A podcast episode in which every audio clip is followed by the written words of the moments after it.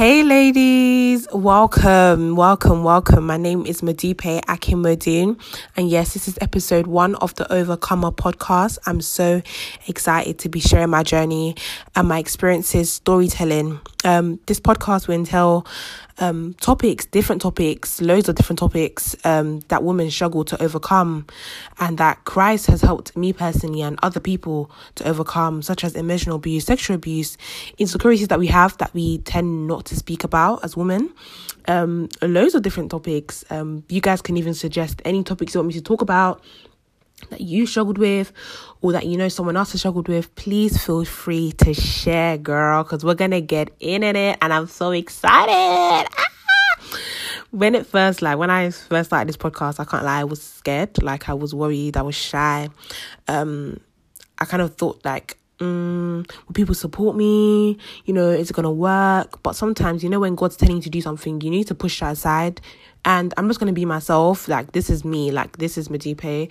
I'm not gonna sugarcoat it. I'm just gonna act like I'm talking to a bunch of ladies, and we're just all discussing and we're just all getting along and we're just all sharing our experiences. This is a journey. Like, I'm so excited to bring you guys on my journey and I'm so excited to be a part of your journey. We're here to push each other, we're here to encourage each other, we're here to love each other.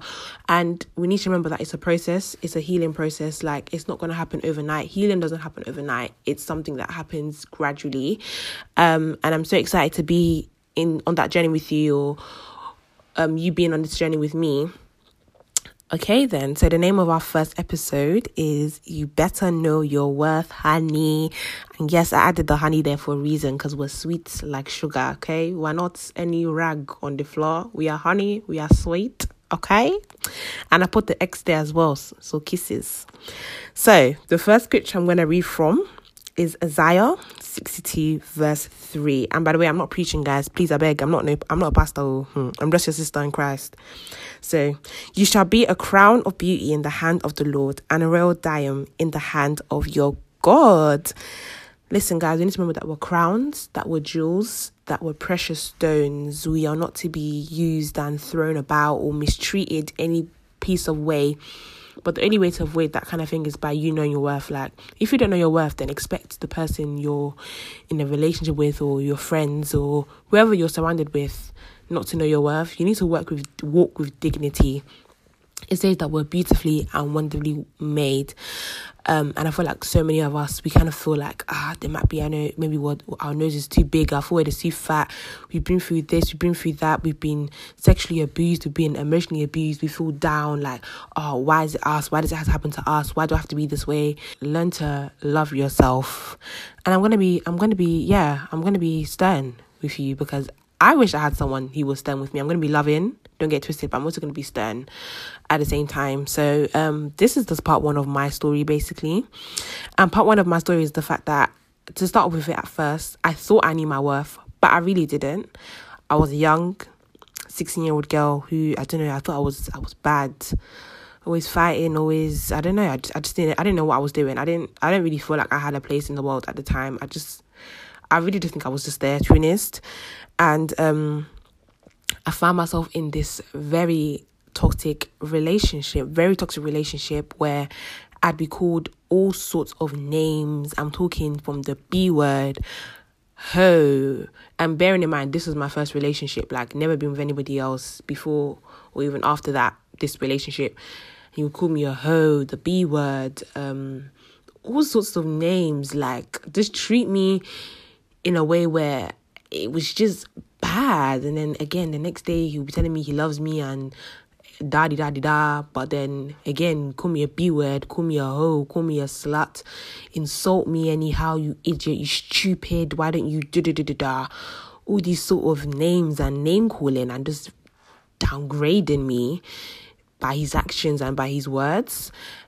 And I didn't realize how much of I thought I was so strong back then, but I really wasn't because I didn't realize how much of an effect it took on me. Because after a while, you start to look at yourself in that kind of way. Like, if I was going to another relationship, that's exactly what I would expect again. Like, because I mean, it was my first relationship, so I would go into another relationship thinking that that's how I'm supposed to be treated. Be treated. First of all, I'm not the B word. I'm not a dog.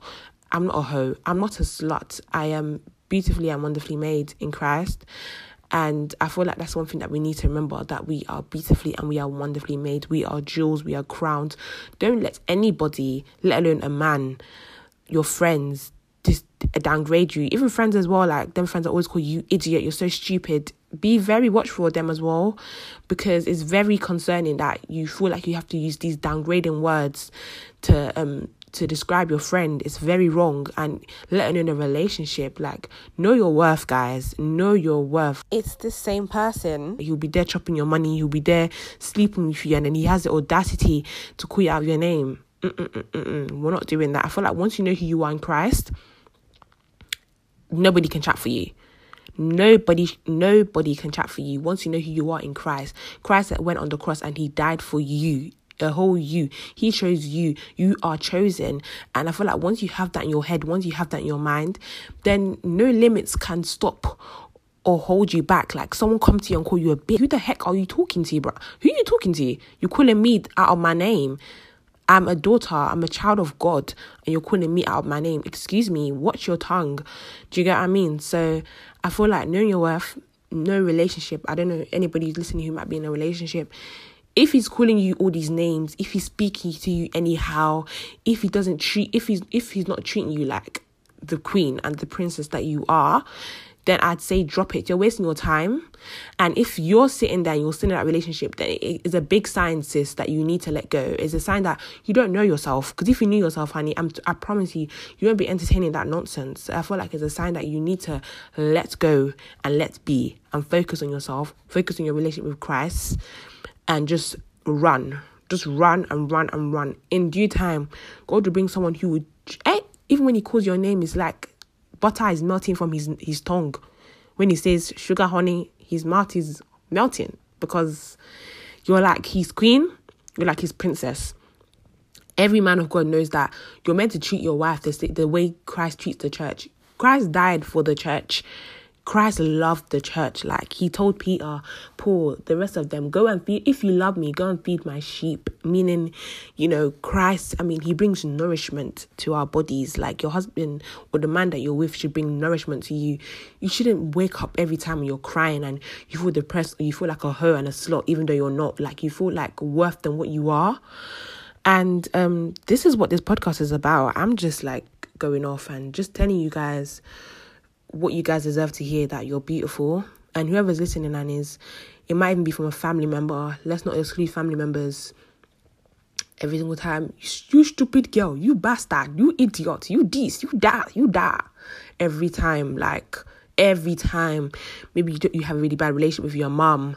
Um, or you have a bad relationship with your dad or your sisters or your siblings, um, whoever's listening out there, like just know that it's okay it's not that. And sometimes some of the words that people use against you, sometimes it could be a reflection of themselves.